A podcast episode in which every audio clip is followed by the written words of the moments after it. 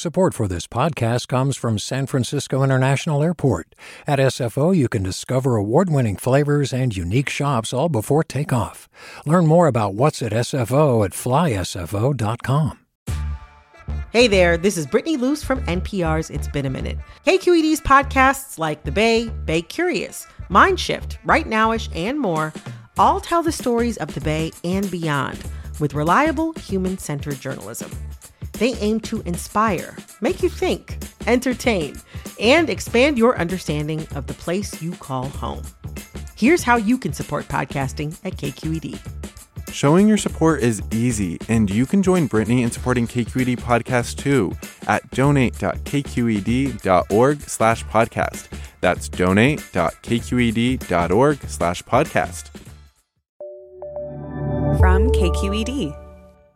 Good morning. This is the California Report. I'm Madi Bolaños in San Francisco.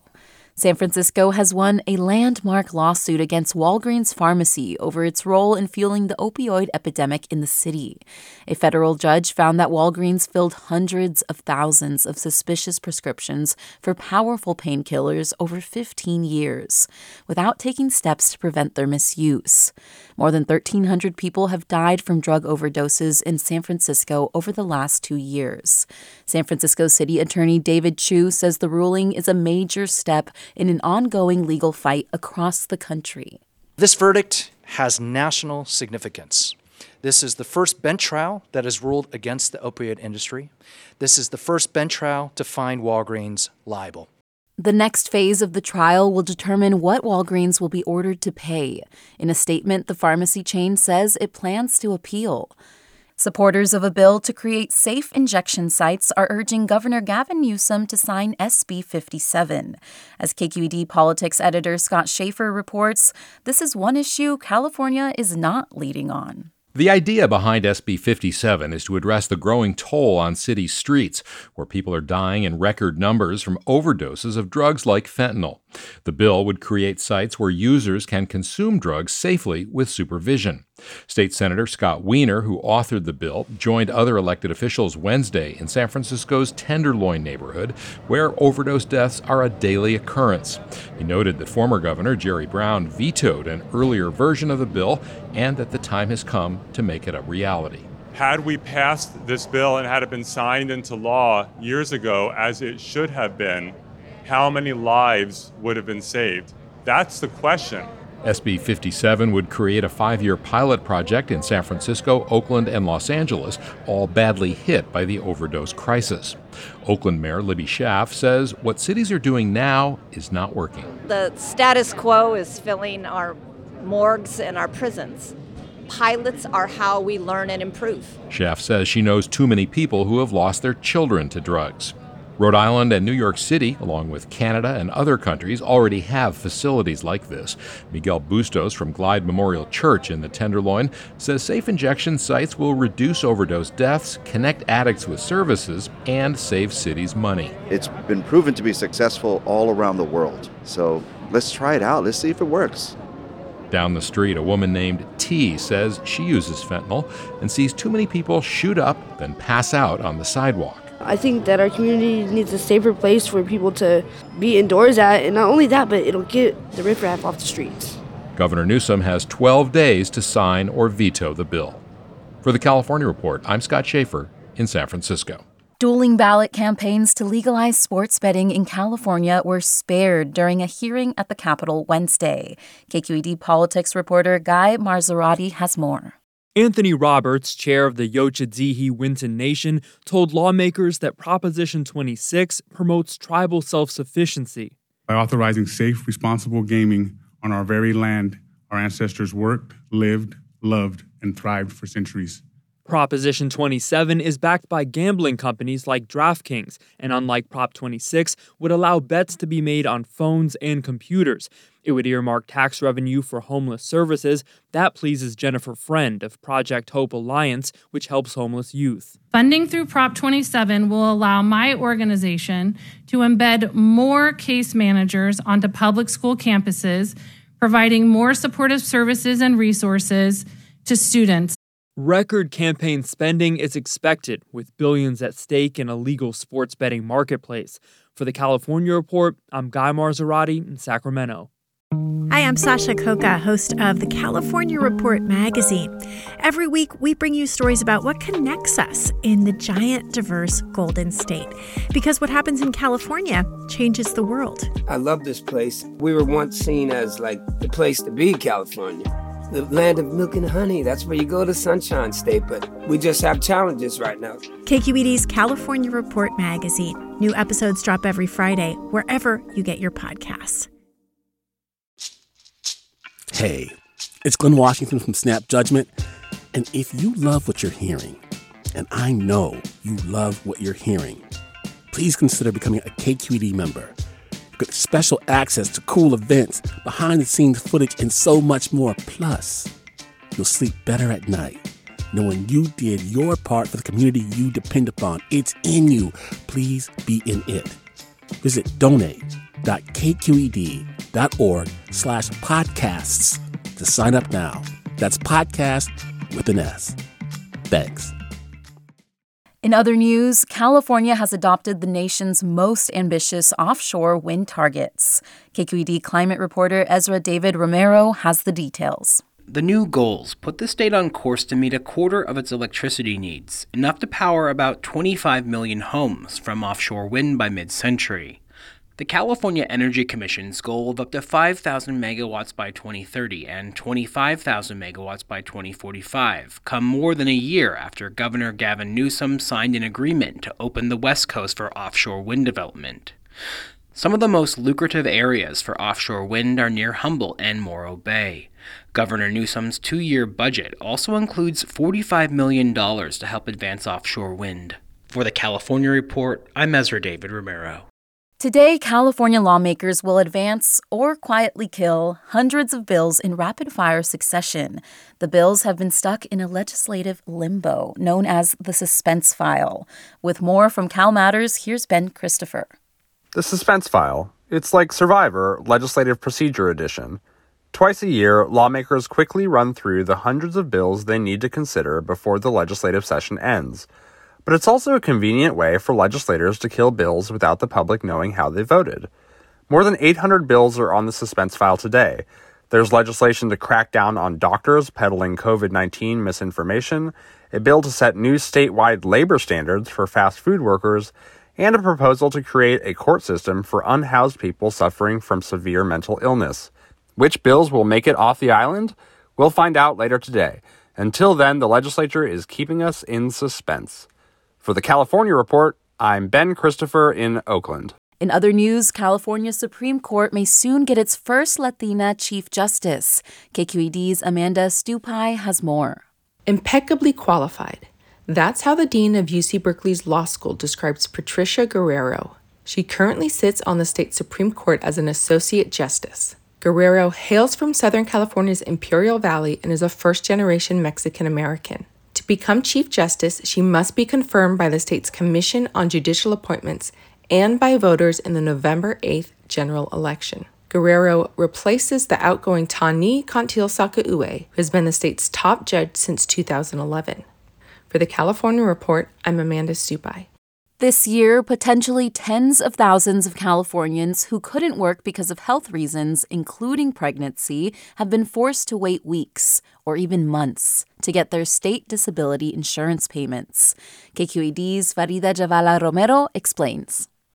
In March, about two weeks after having her second baby, Amanda Butler realized she wasn't getting her SDI payments. I was like, I need to just figure out where my money is. So she called and called the EDD from her home in Santa Clarita, north of LA, trying to get a human to explain what was happening with her claim. Instead, she got a lot of this. We're sorry. The maximum number of callers waiting to speak to a representative has been reached. With the agency's call centers clearly overwhelmed, a desperate butler and her husband put their newborn and four year old in the car and drove almost an hour to the nearest EDD office in downtown LA it was just really frustrating. It was the last thing that you wanted to deal with when you have a newborn and you're recovering from a C section and you're having to nurse like every hour. She remembers a crowded office with long lines, especially at the window for Spanish speakers, with people trying to find out where their payments were. It turns out the EDD mistakenly believed she'd returned to work when she hadn't. Once the problem was identified, Butler's payment started a few days later. But, you know, I can't imagine just having to wait longer. Like, I got frustrated after like 48 hours of knowing I wasn't getting paid. The wait was seven months for Reina, an undocumented farm worker on the Central Coast. She applied for SDI benefits in December last year. Her doctor recommended she stop working because her belly and back hurt when she'd bend down to pick strawberries. Primero con la renta, ¿verdad? Y luego yo dije, pues ya no alcanzo para la comida. Pues Reina struggled to pay for rent and food for her growing family in between fruitless calls to the EDD. The baby's her fourth child. Cuddling her newborn to her breast, Reina says it was only a last minute loan from her sister that kept the family from falling into homelessness. It was terrible, ugly, Reina says. Era algo terrible, algo que, uh, o sea, sí se sintió bien feo, ¿verdad? Most workers in California are eligible for partial wage replacement through SDI, regardless of immigration status, because they pay the payroll taxes that fund the program. On average, in recent years, the EDD received 60,000 SDI claims a month. The agency aims to pay most within 14 days, but a backlog swelled after the EDD spotted a fraud scheme late last year and then suspended 345,000 suspicious claims. The agency acknowledged to KQED that by April, half of SDI applications were taking 15 days or longer to process. Remember, that could be a month or seven, like in Reina's case. It's absolutely unacceptable, and it's something that we need to look at.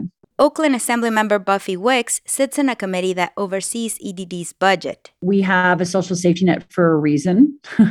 it's to help people who are in need. Um, and that is a fundamental like social contract the government has with its constituency um, and so i think it's infuriating that that's happening during the pandemic, the EDD also delayed unemployment insurance payments for roughly 5 million Californians while it dealt with fraud. That's according to a new report by the Legislative Analyst's Office that found these delays not only caused hardships for Californians, but also held back the state's economy. An agency spokesperson declined to tell me how many delayed disability claims are still pending, but they say the EDD has been steadily returning to its target processing goal of 14 days or less while continuing to filter out fraud. Back in Santa Clarita, Amanda Butler is back at her job at the nonprofit Breastfeed LA.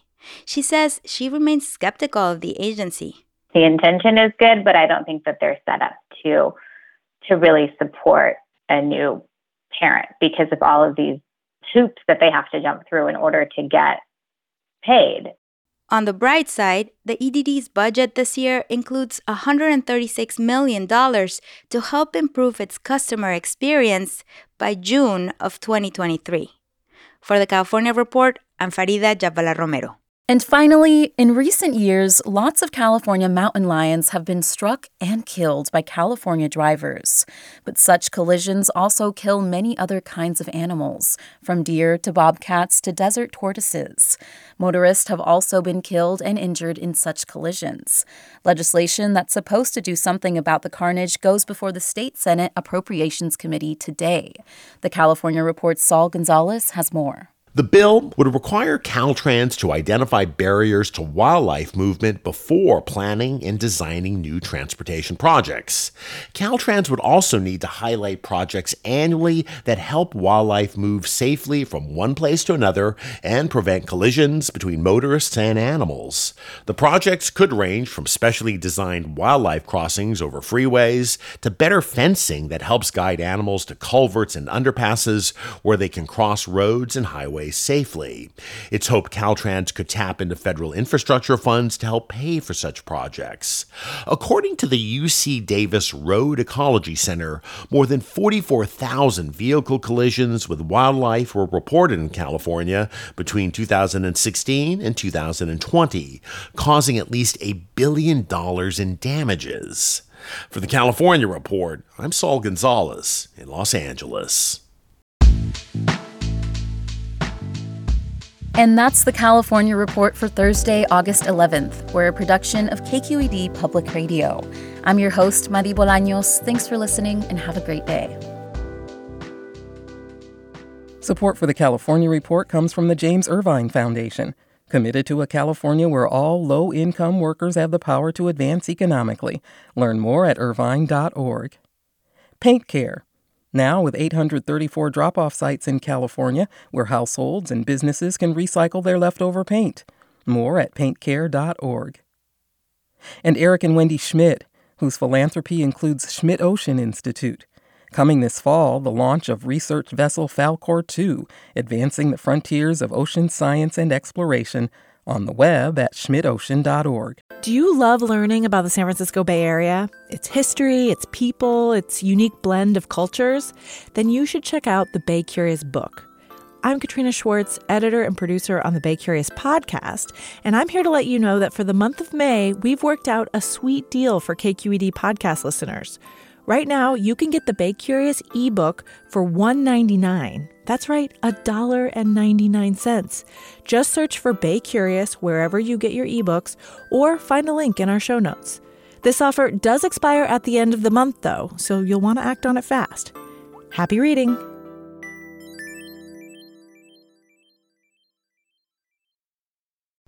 Hey, it's Avery Trufelman, host of Articles of Interest. And I've got to say, I've been a fan of KQED ever since I was a little kid and I would come out to San Francisco to visit my grandma. It was just what we'd always turn on every time we got in the car, every time we were making dinner and turning on the radio. It was always KQED.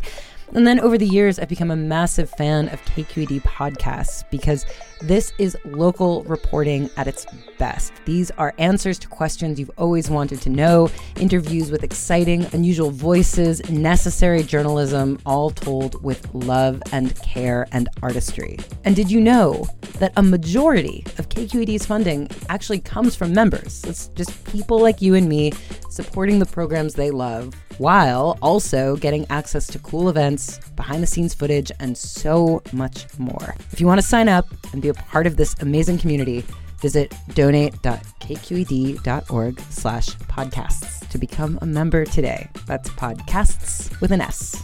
Thank you for listening and thank you for your support.